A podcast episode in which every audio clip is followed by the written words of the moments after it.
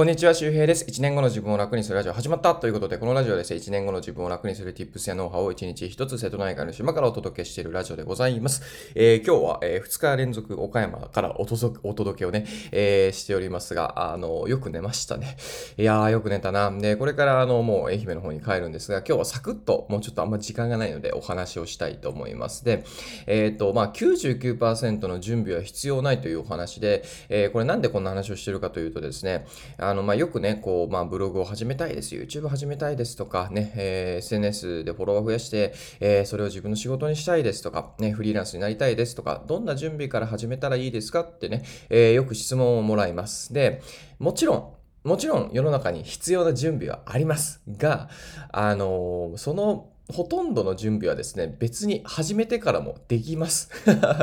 そう。あの、準備ってすごいタイミングがね、あの、なんかその、要するにそれをやる前にやらないといけない。まあ、それが準備っていうものなんですけども、あらかじめね。でも、ほとんどの場合って、やっぱその、辻褄を合わせていくことによって、その準備がほぼ必要なかったりすることの方が多かったりするんですよね。で、あの、一番大事な準備とは何かというと、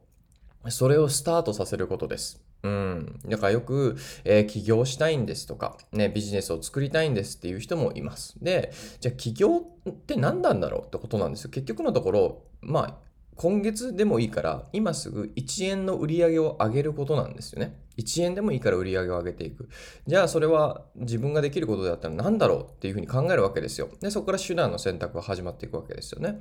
で、まあ別に、まあブログでも僕はいいと思うし、ネットビジネス全般いいと思うし、で、まあ音声コンテンツでも、ね、頑張ったらまあ1円ってあの稼ごうと思ったら稼げます。そう。あの、できないことはないんですよね。で、それをやるんですけど、じゃあ、その例えばね、音声メディアやってみようと思った時にその準備っているのってことなんですよ。そう、準備って別にもうスマホあってさ、アカウント作ってって、まあそうなんですけど、結局そのアカウントを作るってこともスタートさせるっていうことじゃないですか。で、ほとんどの場合っていうのは準備っていうのはそのスタートさせないための言い訳になってるんですよね。うん。これはなんかこう、えー、聞いてて耳が痛い人もいるかもしれませんが、僕もそうでした。あ、なんかじゃあ調べますとか、準備しますとか、うん、なんかその、スタートさせないことへのやる気はすごいんだけど、じゃあ、物事をそれじゃあスタートさせるためのやる気はあるかというと、実はなんかビビってると。だからビビってる人がよく準備を使うんじゃないかなと思います。で、あの、これはもちろんね、それは本当に必要な、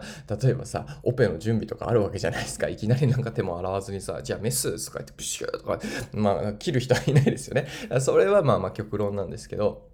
でも、まあ、ほとんどの場合何か夢を叶えたい、何かね、えー、自己成長のためにやりたいとか、うん、その場合って、えー、じゃあ本当にその準備っているのってことなんですよ。もうスタートさせちゃっていいんじゃない？逆に、もうスタートできるのになぜ準備から入ってしまうんだろう？それってじゃあ、やっぱりなんか、なんだろうな、それを自分がやらないといけない。でもやりたくない。だから、とりあえず準備をするっていうような、なんかそのロジックがあるんじゃないかななんてことを思うんですよね。で、まあなんかさ、打ち合わせもそうかなって思ったりするんですよ。打ち合わせって結局なんか責任の所在を明らかにするためのさ、時間だったりしますよね。まあまあ、それも大事なのかもしれないけど、なんだろうな、もう打ち合わせというかもうスタートさせながら打ち合わせていけばいいんじゃないかっていうふうに、あの、すごい思うわけですよね。で、なんかその、じゃあ準備なくてね、失敗したらどうなのかっていうことの、別に失敗したってさ、そこからさ、まあ、うまく修正してあげればいいわけじゃないですか。ね、なんか例えばこう、どっかね、あの、ある町に B 地点から A 地点に行きたいってなった時に、間違って C 地点に行ったと。で、C 地点に行ったら、じゃあ A 地点に行けないかって、そんなことなくて、まあ、もちろんね、あらかじめ調べておけば、もっと着くのが早かったかもしれないけども、まあ、C 地点に行くっていう経験ができたりとか、ね、あ、こういう道の場合はこっちに行くと間違っちゃうんだとか、遠くなっちゃうんだとかっていう経験もできたわけですよね。だからその、まあ、人生においてですね、まあ、その準備しなくて失敗したっていうその失敗のほとんどもなんだかんだねなんか自分の、まあ、能力アップに使えたりするわけですよだって失敗することによって要するにそれがうまくいかないってことが分かるわけじゃないですか。そう。で、それを繰り返さなければ、要するに成功の確率も上がっていくわけですよね。うん。なので、なんかまあ、あの、今日はそうだな、うん、ちょっと行動力が足りないというか、なんかなかなかね、あの腰が重いなっていう人はですね、もうぜひこの準備っていうのをね、見直してみてください。それいるかってことなんですよね。はい。えー、というわけで今日はそんなお話でございました。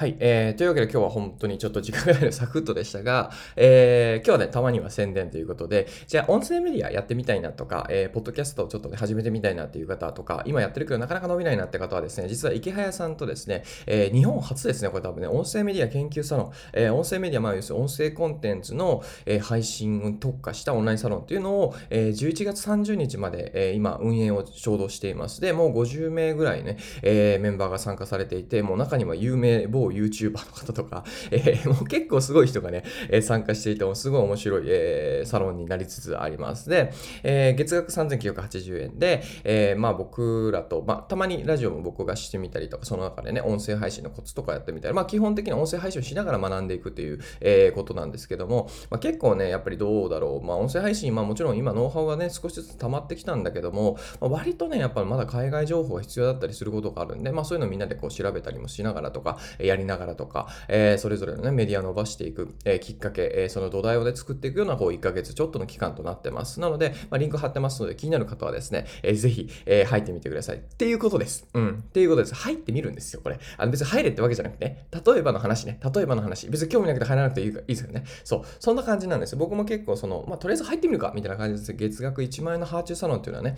2年ぐらいまで入ってましたけど、それももうわかんないんですよね。1万円なんで払うんだいや、とりあえず入ってみるかって感じです。で、入ったらめちゃくちゃ良かったってことですよ。はい。えー、というわけなんで、これから僕は移動でございますので、本当に今日はね、短い時間ですが、もう一本更新できたらいいな、今日帰ってからね。はい、というわけで、岡山から気をつけて、えー、しまなみ海道通って愛媛の方帰りたいなと思います。皆さんも体調と気をつけてお過ごしください。また次回お会いしましょう。バイバーイ。